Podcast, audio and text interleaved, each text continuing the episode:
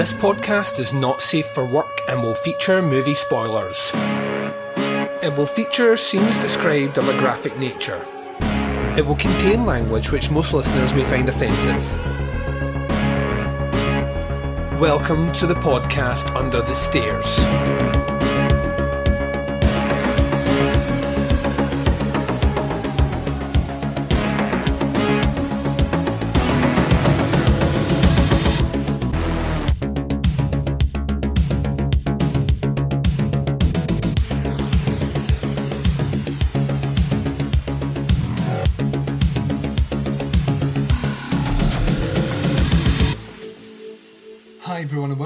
Podcast Under the Stairs. Oh, ladies and gents, welcome, welcome, welcome. You are listening to episode number 262. I'm your host, Duncan McLeish.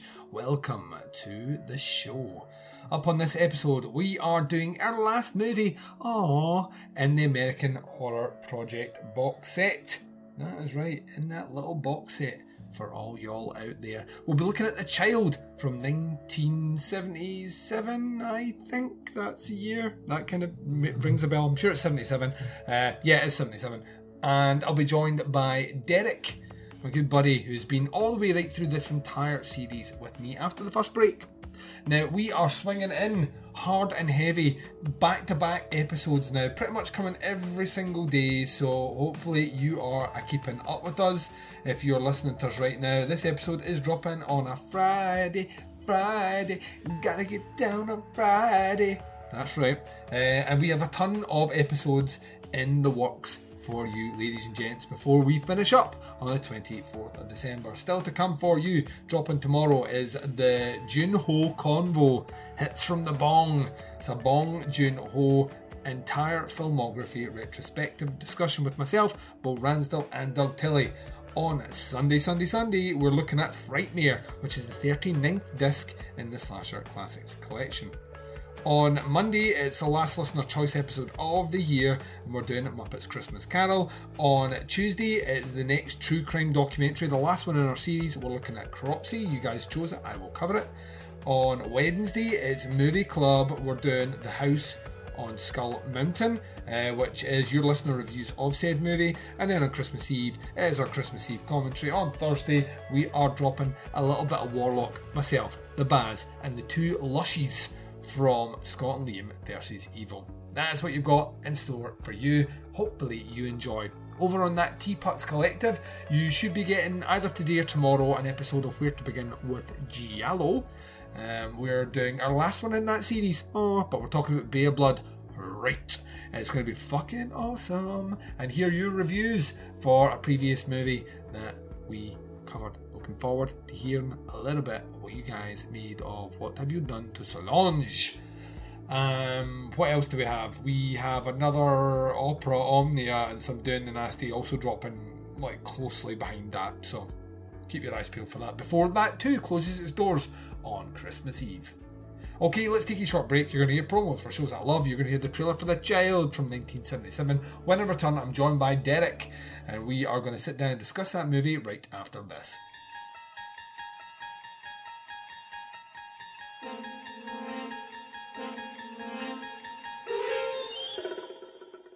You're traveling through another dimension. A dimension of not only film and sound, but mind.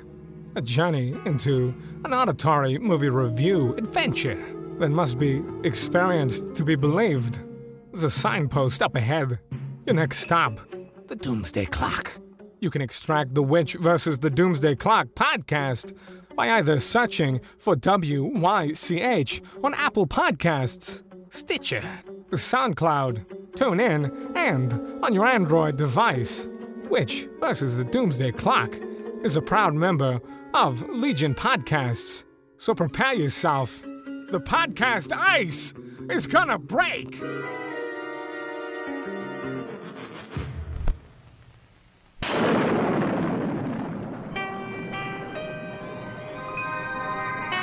The face of an angel, the heart of a killer, the power of the devil. I want to know who you're meeting in the cemetery. I don't have to tell you anything. I'm going to work for them. I'm going to take care of Rosalie Norton. The death of parents when a child is rather young, it leaves you feeling so alone. I have friends. They do favors for me. What kind of favors? You'll find out.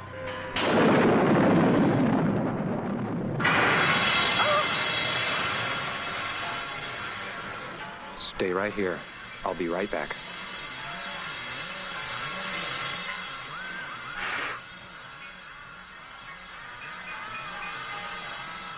All right, who's in here?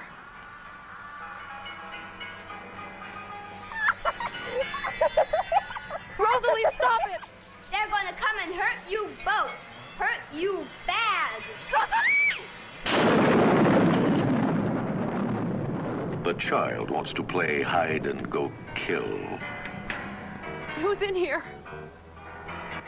Her power is unearthly. You go away, Rosalie. Go away and leave me alone. Her acts monstrous. Her secret electrifying. Of unspeakable evil.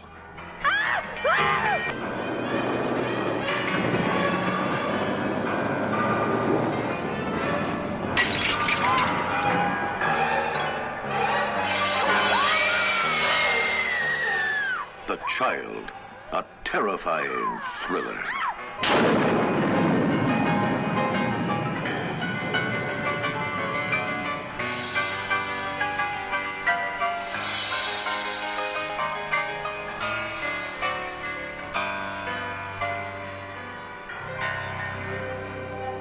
And welcome back, ladies and gents. So, yep, we have arrived at the final disc of the American Horror Project. For now, I mean, if box set 3 arrives somewhere in the future, I dare say we will reconvene and do the Lord's work and go through another three movies. Uh, joining me, as he has been through this entire series, is my good buddy Derek. Derek, we are finally at disc number six. You did tell me this one was a bit strange, and I will I will go on here and say that you were not fucking lying to me. This one is strange. How you doing, buddy? I'm pretty good, Duncan. Like I was saying off here, Friday the 13th Part 2, greatest snap movie ever. That's a little secret to what's going on. But yeah, I'm fine, you know. Feeling better than I did yesterday, so that's always good. It's always better when you feel better than the day before. Um, yeah, so we've. I can't. It honestly doesn't feel like we started this all that long ago, and this is at the end of this one. Um, the final disc in the American Horror Project, as curated by one Stephen Thrower, um, is a little movie called The Child from 1977. On the back of the box, it says, "From the bad seed to bloody birthday, the Killer Kid movie." Has long been the staple of the horror genre. But they don't quite, uh, but they don't come quite as devilish and downright delirious as the 1977's The Child, now unleashed in Blu-ray for the first time. Young, and the names are just like convoluted as fuck. Uh, young Alicia Ann arrives in an isolated old farmhouse to look after her new charge, Rosalie, a curious girl who lives with her dist- her equally disturbed and disturbing grandfather, uh, father, sorry, and surprisingly normal brother, which is an understatement. He was the only character in this one that actually behaved like a human. Um, but soon it becomes clear that Alicia Ann is going to be uh, in, in need of more than one sort of assistance. As it transpires that this little girl wields the uncanny power to raise the decrepit residents from the local graveyard to conduct her wicked bidding. As ethereal nightmare cut from the same cloth as the likes of Messiah of Evil or Let's Scare Jessica to Death, I think they're pushing that, but um, The Child from director Robert Voskanian and producer Robert. Every name is just difficult. Robert Dad's. Those goddamn Armenians. Yeah. is, is a superlative example of dream logic terror and an essential entry in the canon of 70s American horror. I don't know if essential is the word I would use. Um, so yeah, I think like genuinely was baffled by this movie. Like until it found its groove about what 50 minutes in before it finally finds a rhythm and up until that point it is all over the fucking place i mean this is like this is like a, a, a driver who falls asleep behind the wheel and the car is just swerving between lanes almost knocking people over um there's a, there's a few things that kind of stood out to me and we're, we're going to kind of essentially the movie ends up being very much a night of the living dead kind of rip off uh, towards the end, for lack of a better term. Uh, which I'm, I'm not I'm not actually against, and to be honest, a lot of the zombie stuff worked quite well for me.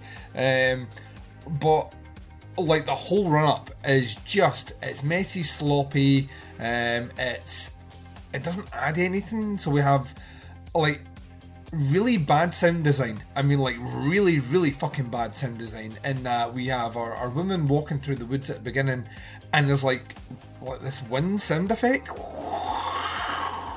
yeah. and not not not a branch is moving. Like no, not a branch, not a tree, no one's here. And this keeps playing while she's having these conversations in the background. Um, the old woman that she meets doesn't speak like a normal person, and she constantly looks like she's kind of looking off camera to see to make sure she's got a line right. Like all the way through this, just not not kind of normal. Um, our main character, like the delivery, the acting delivery's like just off center, in a in a kind of unsettling way. Where I, you know, like I'm trying to think of a, a modern comparison would be something like sick and. Yes, exactly. It would be. It'd be. Uh, it'd be like a Janos movie where you'd be sitting going right, uh, and everyone speaks. But it's like that all the way through this movie. No one really acts or speaks human, and then you've got this creepy girl who, from the moment you meet her, you're like, all right, she's evil. Let's burn her. uh, like just like from the opening, as soon as the camera comes on, I was like, well, no good will come of this. Um, the soundtrack is all over the fucking place. It's like, fucking nuts. It's like so fucking crazy, and um, like this is this comes out the same year as Suspiria, right? So there must have been something in the water in '77 where the like intense music should play over nothing happening. Um, because there's a couple of moments where the music is just going absolutely fucking crazy, and I'm, I'm watching what's happening on the screen, and it's it's pedestrian in comparison. Um, the movie like really just does a lot of setup that there's something creepy going on in the woods. People don't like going on in the woods. Something's maybe killing off people in the surrounding area, but we don't know what it is. And maybe this little girl knows more than she should. Until about the 50 minute mark, where it starts to lean towards, well, maybe this is a zombie movie. And then from there, like I say, the movie kind of finds a bit of a groove that I kind of got into. I felt myself relaxing a little bit, but you know, we're pushing the hour mark before I'm like, right, I, I now I'm fully comfortable where the movie's going, and then it carries along with the the kind of the kind of siege zombie stuff that you're going to get in every zombie movie post Romero, and it ends in a way where it's kind of like the twist on the theme of the old dead um, Night of the Living Dead, where we're going to kill off a quote unquote innocent character, but in this one she's fucking evil, um, and we're just it's just abrupt, and then credits, and I, I kind of sat in like a, a stunned silence for a good like 15 minutes after this movie finished, just trying to kind of process what I'd seen because I think there are many flashes of greatness in this movie. Um, specifically the camera work. The camera work is like Evil Dead before Evil Dead. Um, there's a couple of like tremendous moments in the barn towards the end where like the siege is happening with the zombies, where the guy is attacking someone through a, I think it's like a peephole in the barn door, and the camera is taking the point of view of the zombie, and we're seeing this kind of effect over as he's coming towards, as he's trying to stab through this hole to get the zombie, and the camera work there is pivoting between the two viewpoints in a really fucking disorienting and a really interesting sort of way, and with the soundtrack, it really works.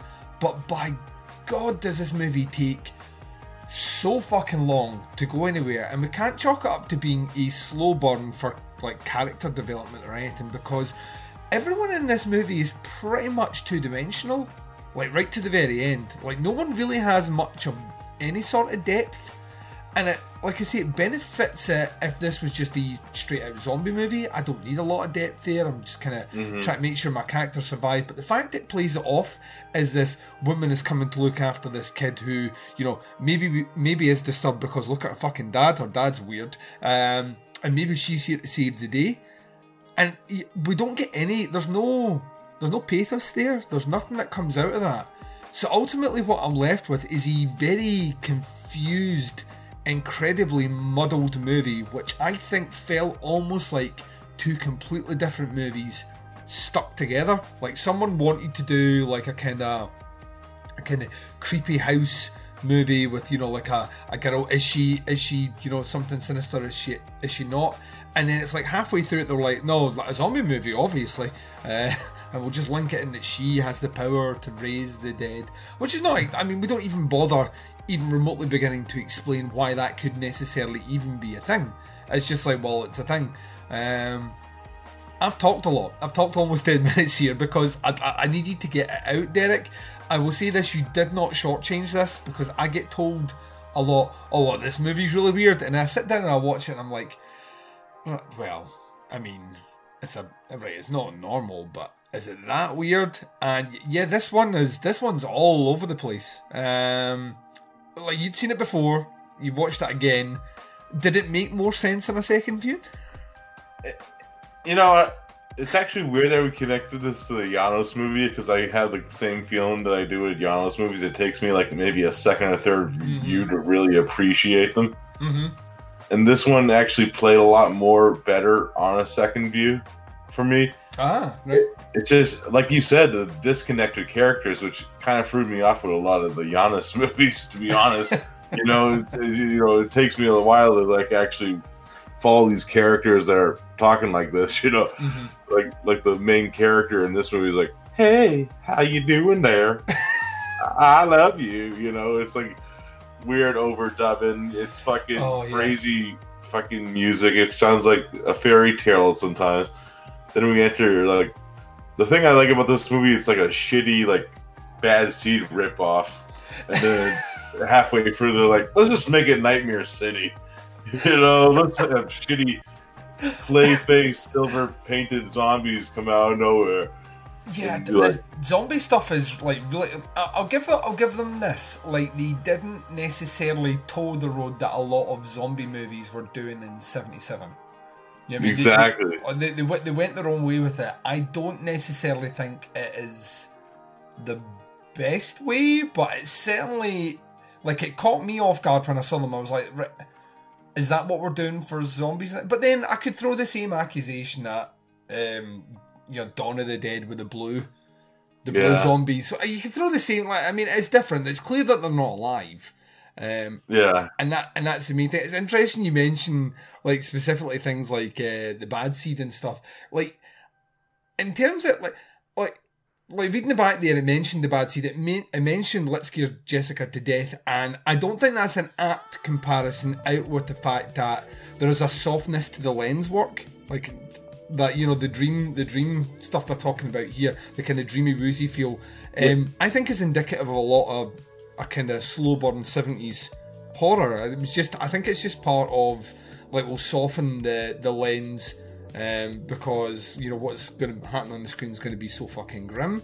And I, I kind of get that as a technique, or to you know to give that idea of a, a, a, an uneasy wooziness or whatever. Um, Yeah. But that's as far as I would like in it. I don't think like. I think like Let's Scare Jessica to Death is like an infinitely better movie than this. Um, you know, just in terms. but I've, I've always had a soft spot for that movie. Um, like you're, you're talking about. Well, right, let's go one step further. We're talking about disconnect with characters and acting, and we're talking about batshit fucking crazy uh, score and weird sound effects. Um, why do you think we spend so much time without zombies in this movie? Because this was the thing that really, at the end of it, I was thinking, when do I like? I see a bit of death earlier in the movie, but we don't actually get the you know the zom the zombie invasion that you want, that you're paying for as someone that wants to see a zombie movie to much later on in this movie, and even Romero knows like I'm making a zombie movie. That shit has to be on the screen relatively quick. like, like we need to, we need to because they're they're slow moving and that's all. Like we don't get like a proper siege until what like the last ten minutes. The the thing is, it's the way that the zombies are being used in this Mm. movie is because this little bitch, as I call her in the movie, because off the cuff I'm like, oh god, this girl's awful. She's gonna be like the terror of the rest of this movie. Yep.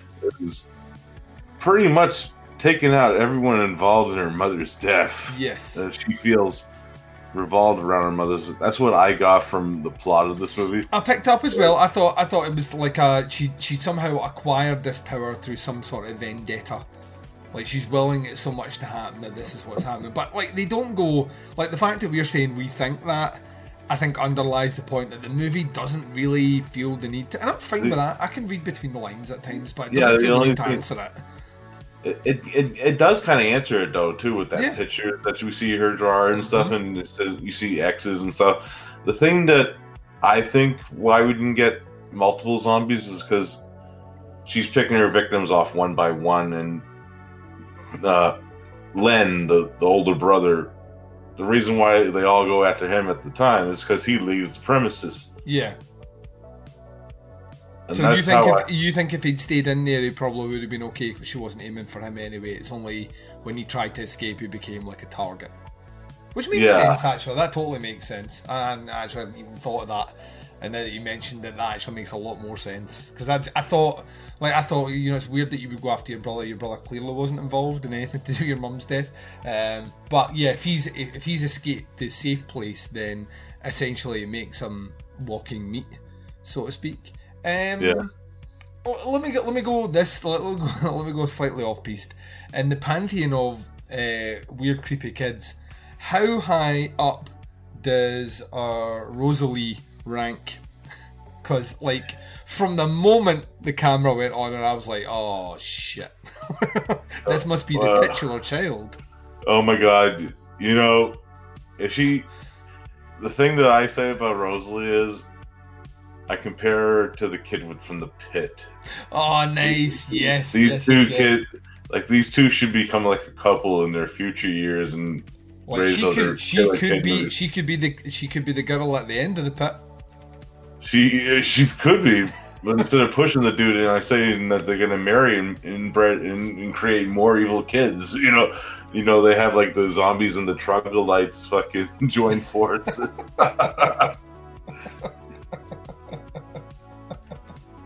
Um, right, let's let's let's kind of let's kind of parse this out, right? So, and I, I was thinking about this in terms of the the context of, like I said before, what I really enjoyed about box set number two is the fact that there is a clear disconnect between these three movies, right?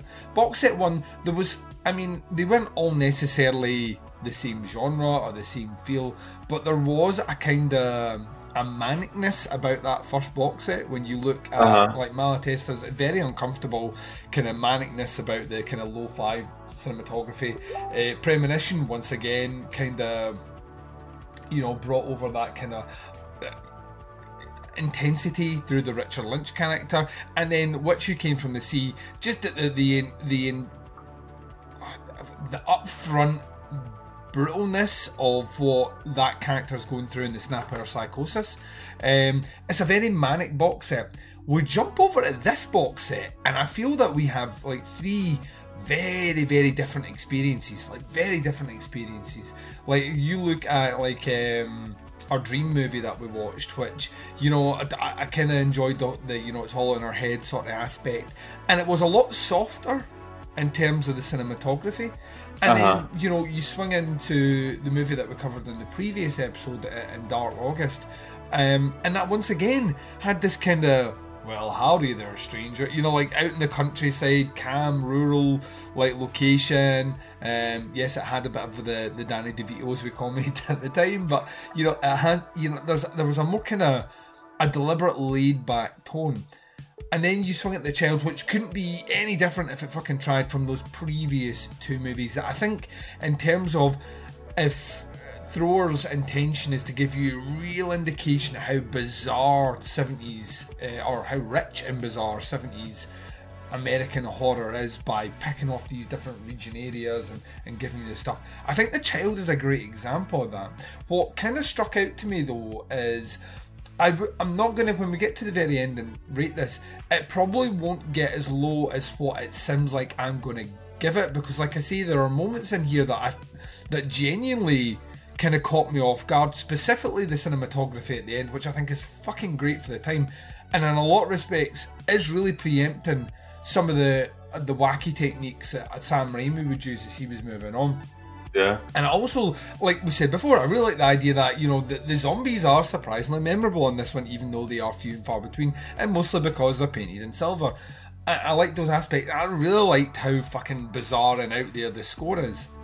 But that being said, though, the rest of this movie is is a bit rickety. You know what I mean? It's it's like I, I wouldn't want to lean on it with my weight because it would probably break, if you know what I mean. There are so many bits where it just feels like it kind of almost felt like at the beginning like no one knew kind of how to make a movie and by the end had found their groove.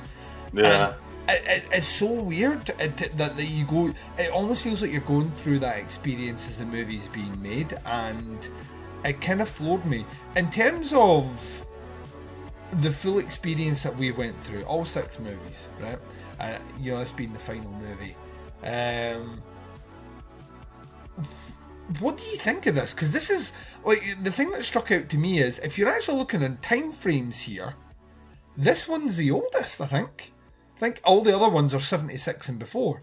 So this is the this is the latest entry, in Yeah. all those movies. Yet it's the one that feels not amateurish. That's not, not a nice word, but it does feel like the most kind of we don't quite know how to make a horror movie out of all of them. That's including Malatesta, which is for all intents and purposes we have a free, open, like, like old It's a- carnival here. Let's make a movie.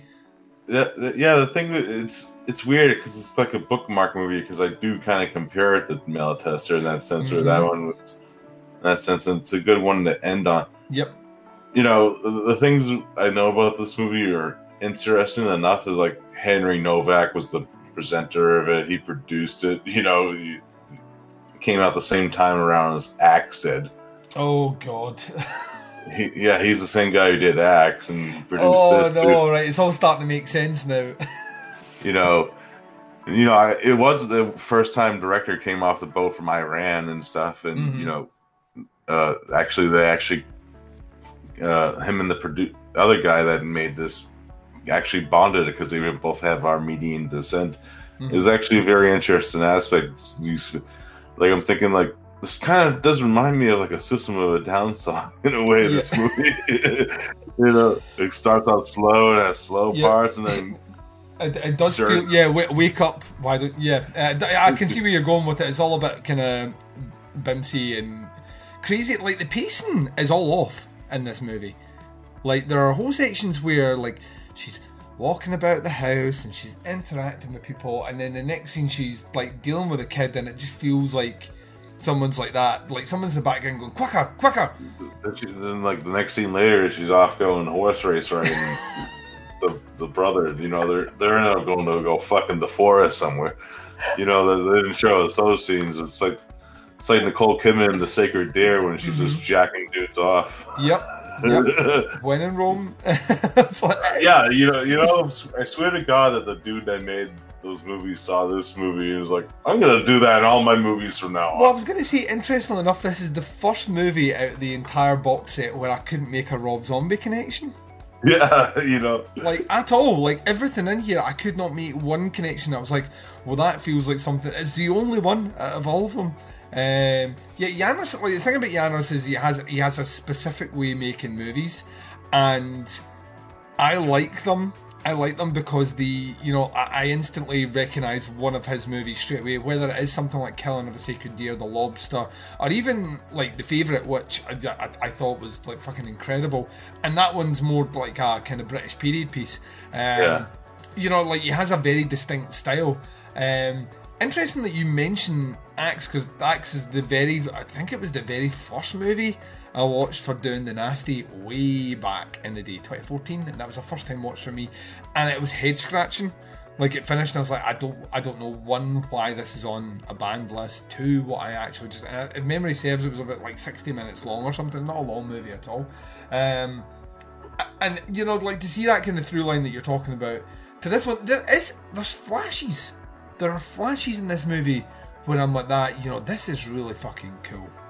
This is like really really cool what we're doing here and I appreciate low budget and I remember like the, I didn't listen to the Stephen Thrower introduction for this one but you know, like when he was talking about Dark August, he specifically mentioned the child as this example of well, Night of the Living Dead was a huge success um, in Pittsburgh. I think what that movie was made in Pittsburgh rings a bell. Yeah, in Pittsburgh, uh, you know, like a guy just going out there, just making his movie, and you know, using the scenery and all the rest.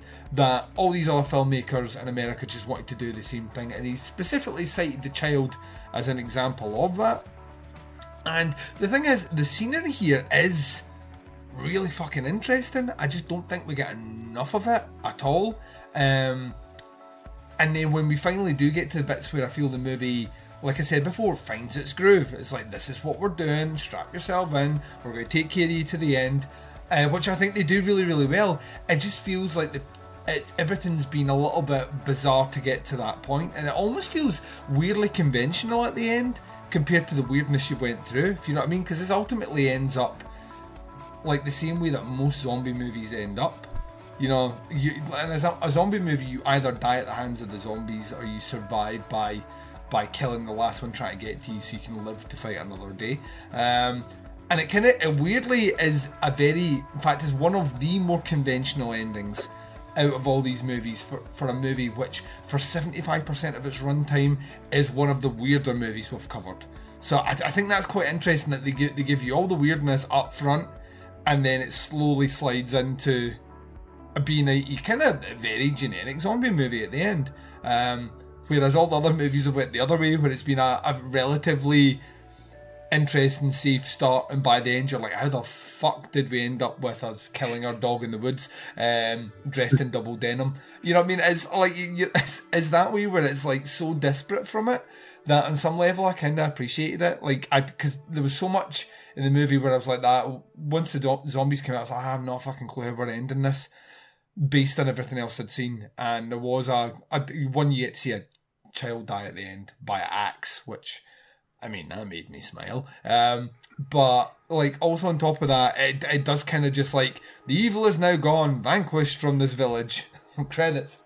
Um, yeah, you know the, the you know there's some crazy like meatball effects too. With that old lady's face turns to like she's looks like she's turning into the troll lady from fucking Labyrinth. Oh god, she really does. She really does. It's it's so weird. It's it's really really really is. It is. I'll put it this way. It's one of those ones that I will remember. Like, see if someone mentioned, like you mentioned, Axe there, and I'm trying to recall bits and bobs of that movie. Uh, I can remember maybe a scene, but not much.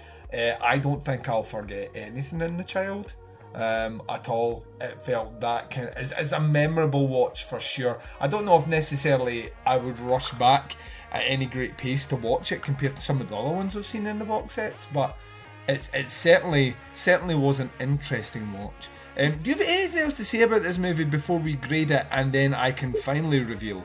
Finally, I actually have a you. funny story about the child. Yes. It doesn't really involve me. It involves uh, two of my friends that you know, you moods and Zach. It's kind of funny. Go for it.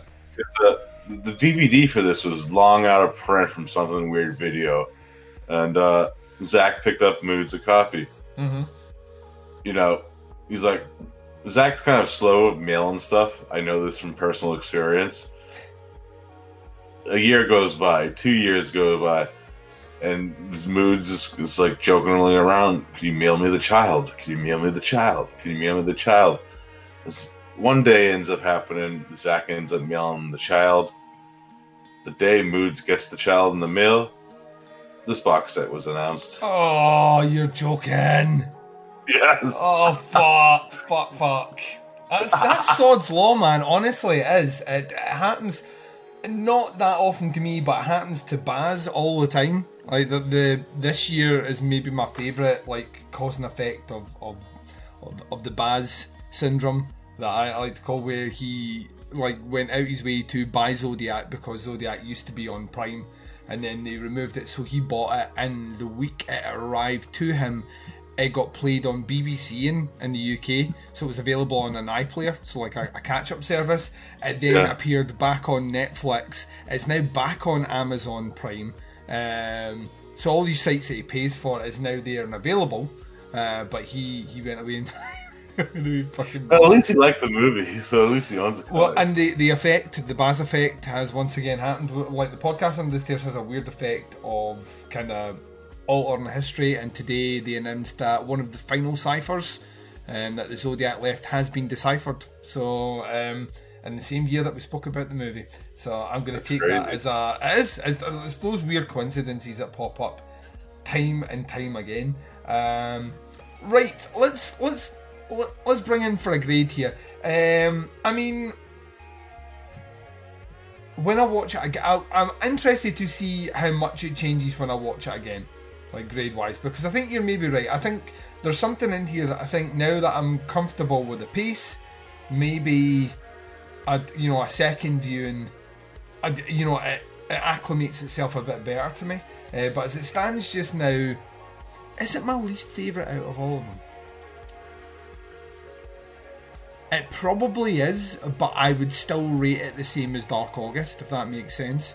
Yeah. Um, so I'm coming in with 3.5 for this one. I still, there was still enough at the end that I was like, this is fucking rad. And, you know, like, I, I was picking out little bits that I thought were cool. So, yeah, I'm going, uh, yeah, I feel that's right. I'm going to give it a 3.5. Where are you going with this one, Derek? I actually really like this movie, so I'm going to give it a four. But I can see, you know, it has that it. It's definitely like say if it was like my first watch, I'd probably give it the same rating you did. It's Yeah. just I think I because I knew what I was getting myself into. This I'm like, okay, I gotta be prepared, get fucking ready, turn my phone off, you know, just pay attention. And I enjoyed some of the visuals. You know, it, it's weird because this movie's kind of a dark movie because the it's badly lit. It's like it's Very insanely bad. dark. There's there's there's certain bits in this one where the screen like is is nigh on black in terms of what you can actually see, but the soundtrack is still going mental. You know, it's crazy in that sense where I'm like, imagine watching this on VHS and there's nothing on screen; it's just a black screen. you know, uh, so I'm thinking like uh, you gotta appreciate some of the transfers that work that they do in these movies. oh yeah, definitely. I mean, Arrow's cleaned it up quite a bit. Um, there is the grainy ass DVD rip of this on YouTube.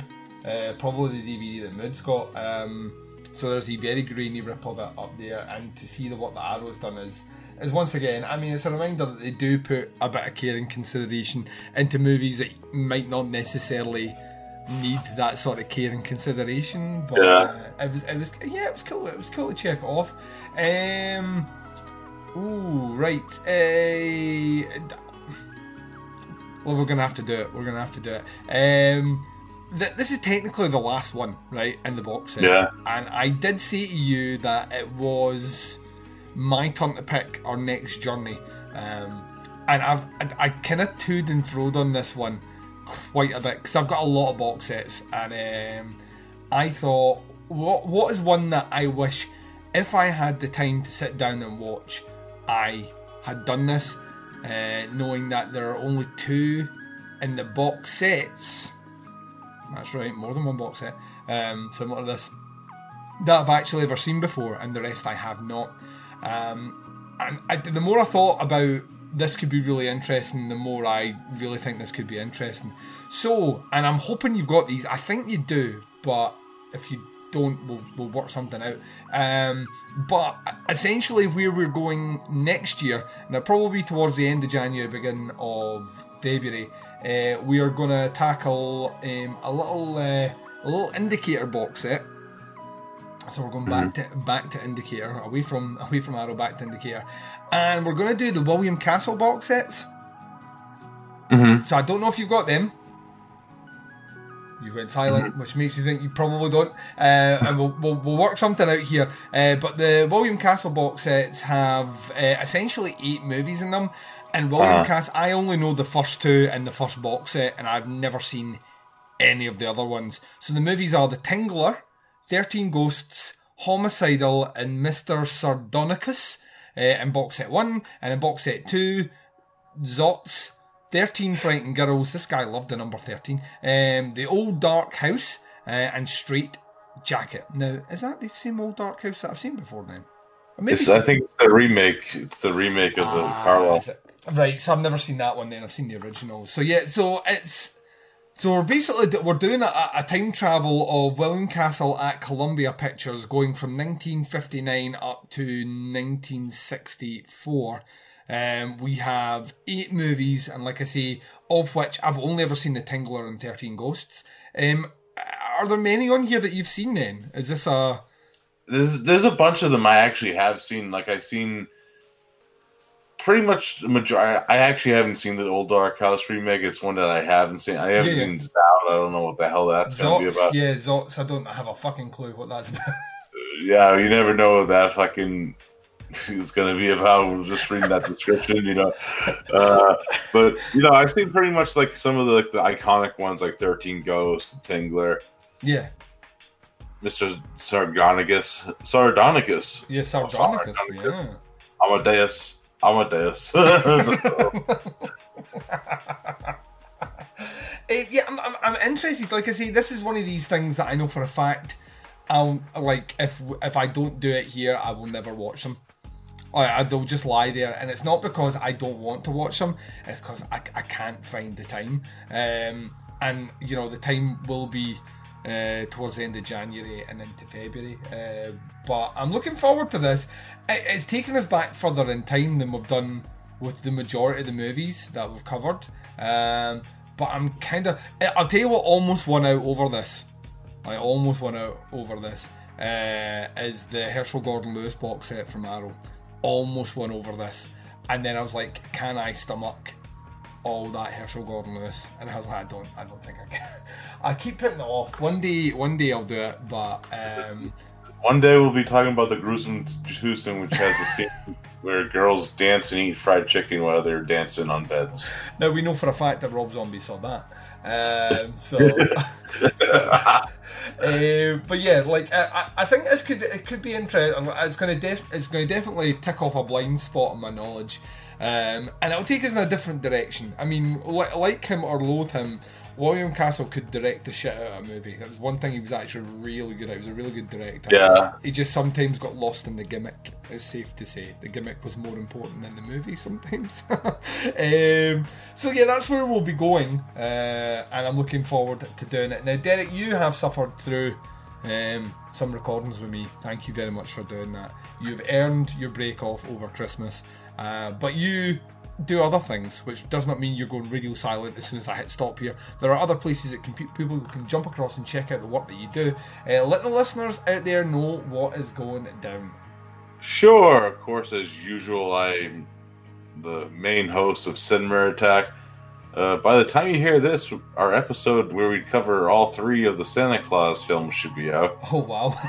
yeah, I actually marathoned all those in the same day I watched this last movie. So that was a weird experience watching Tim Allen dancing the sharp dressed man and then silver zombies, you know. But uh no more room in hell. Uh, we, our new episode is out with UK ho- subway horror. We did Mhm. Deathline and Creep. hmm Good pairing. I actually kind of helped Mike on that pairing. So there you go. I was like, well, good go. You know, Mike was like, what would good, what would good go good with De- Deathline, Derek? I'm like, Creep 2004, you know? You know, I was trying to get my Merryman impression out, but it happened like, yeah, Jaws 4 was, it was okay. It was solid. You know, It's a good then- merryman. I keep telling you, it's a good merryman. and then of course uh, their hair podcast uh, we're you know, pretty much taking a little bit of a break for the holidays because lacey's doing a lot of christmas episodes with her other podcast cut to the chase Yeah, and It- I have. Uh, I think we're both featured on one by the, the Yeah. time this goes out. Yours has already dropped. I think Ming's will have dropped by the time this comes out. So nice nice yeah you know i got to say fuck a lot on mine because it's bad santa I got to flirt a lot with Dan, which is always a always a benefit when, when I get to record there. so, There you go.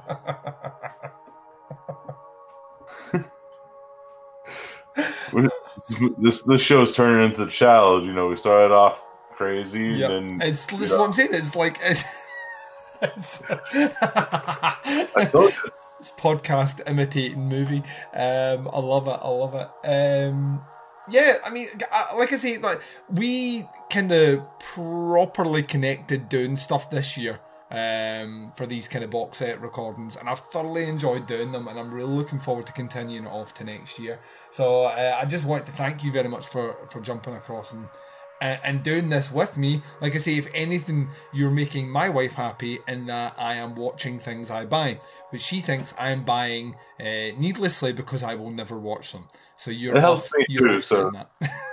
you know, it helps me too in that sense too, because there's, you know, I want to dig into like special features and stuff and some of Mm. these movies, and I'm like, I have been doing that, so that's always good in that sense. Definitely, man. Definitely. I'm looking forward to coming back and, and discussing a bit of William Castle. However, I'm going to first take my final break of this show. When I come back, I'm closing it out and I'm doing it right after this.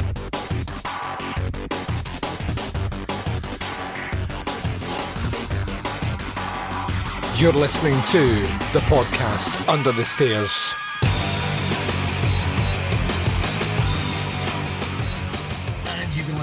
Podcast Under the Stairs. This has been episode 262, the final movie, the sixth disc in the American Horror Project. Thank you very much to my guest Derek for joining me to discuss all these movies, but especially to discuss The Child on this episode. We will return early next year with our box set reviews, uh, looking at the William Castle box sets by Indicator. I also am happy to announce I will be doing one of these over the next couple of weeks as well uh, with our, our good buddy Dave Parker, who's jumping across to do a box set himself, cashing in that golden ticket from the great work he did as an adjudicator earlier on this year and officially being welcomed under the stairs. Very much looking forward to that as well. There's a multitude of ways to check out the show. Wherever you're listening to us right now, hit subscribe. That way you never miss any of the shows we put out. You get access to the over 800 episodes of Podcasts Under the Stairs. Subscribe to the Teapots Collective. You get access to over 100 episodes there. A combination of Doing the Nasty, a little bit of Where to Begin with Jello, some Chronicle and Opera Omnia as well. Visit our website, it's teapotscast.com. You can jump across to our merch page, teapotscast.bigcartel.com. On Facebook, we're facebook.com forward slash groups forward slash teapotscast. The Teapots Collective's Facebook page is just simply facebook.com forward slash teapotscast. You can reach out and touch myself and the Baz on the twin prongs of social media sexiness. Instagram and Twitter both can be followed at teapotscast. The podcast Under the Stairs will return for you tomorrow, dear listeners, to do a little bit of Bong Joon Ho action. That episode is just about here under the four hour mark, so hopefully you enjoy what we put down. I had a ton of fun discussing, quite simply, some absolutely breathtakingly good cinema. So hopefully you enjoy the conversation. But until then, wherever you are, what the time zone is, and whatever you're up to in this big bad world of ours, please take care of yourselves out there. This is Duncan McLeish broadcasting live from under the stairs, and I am signing off.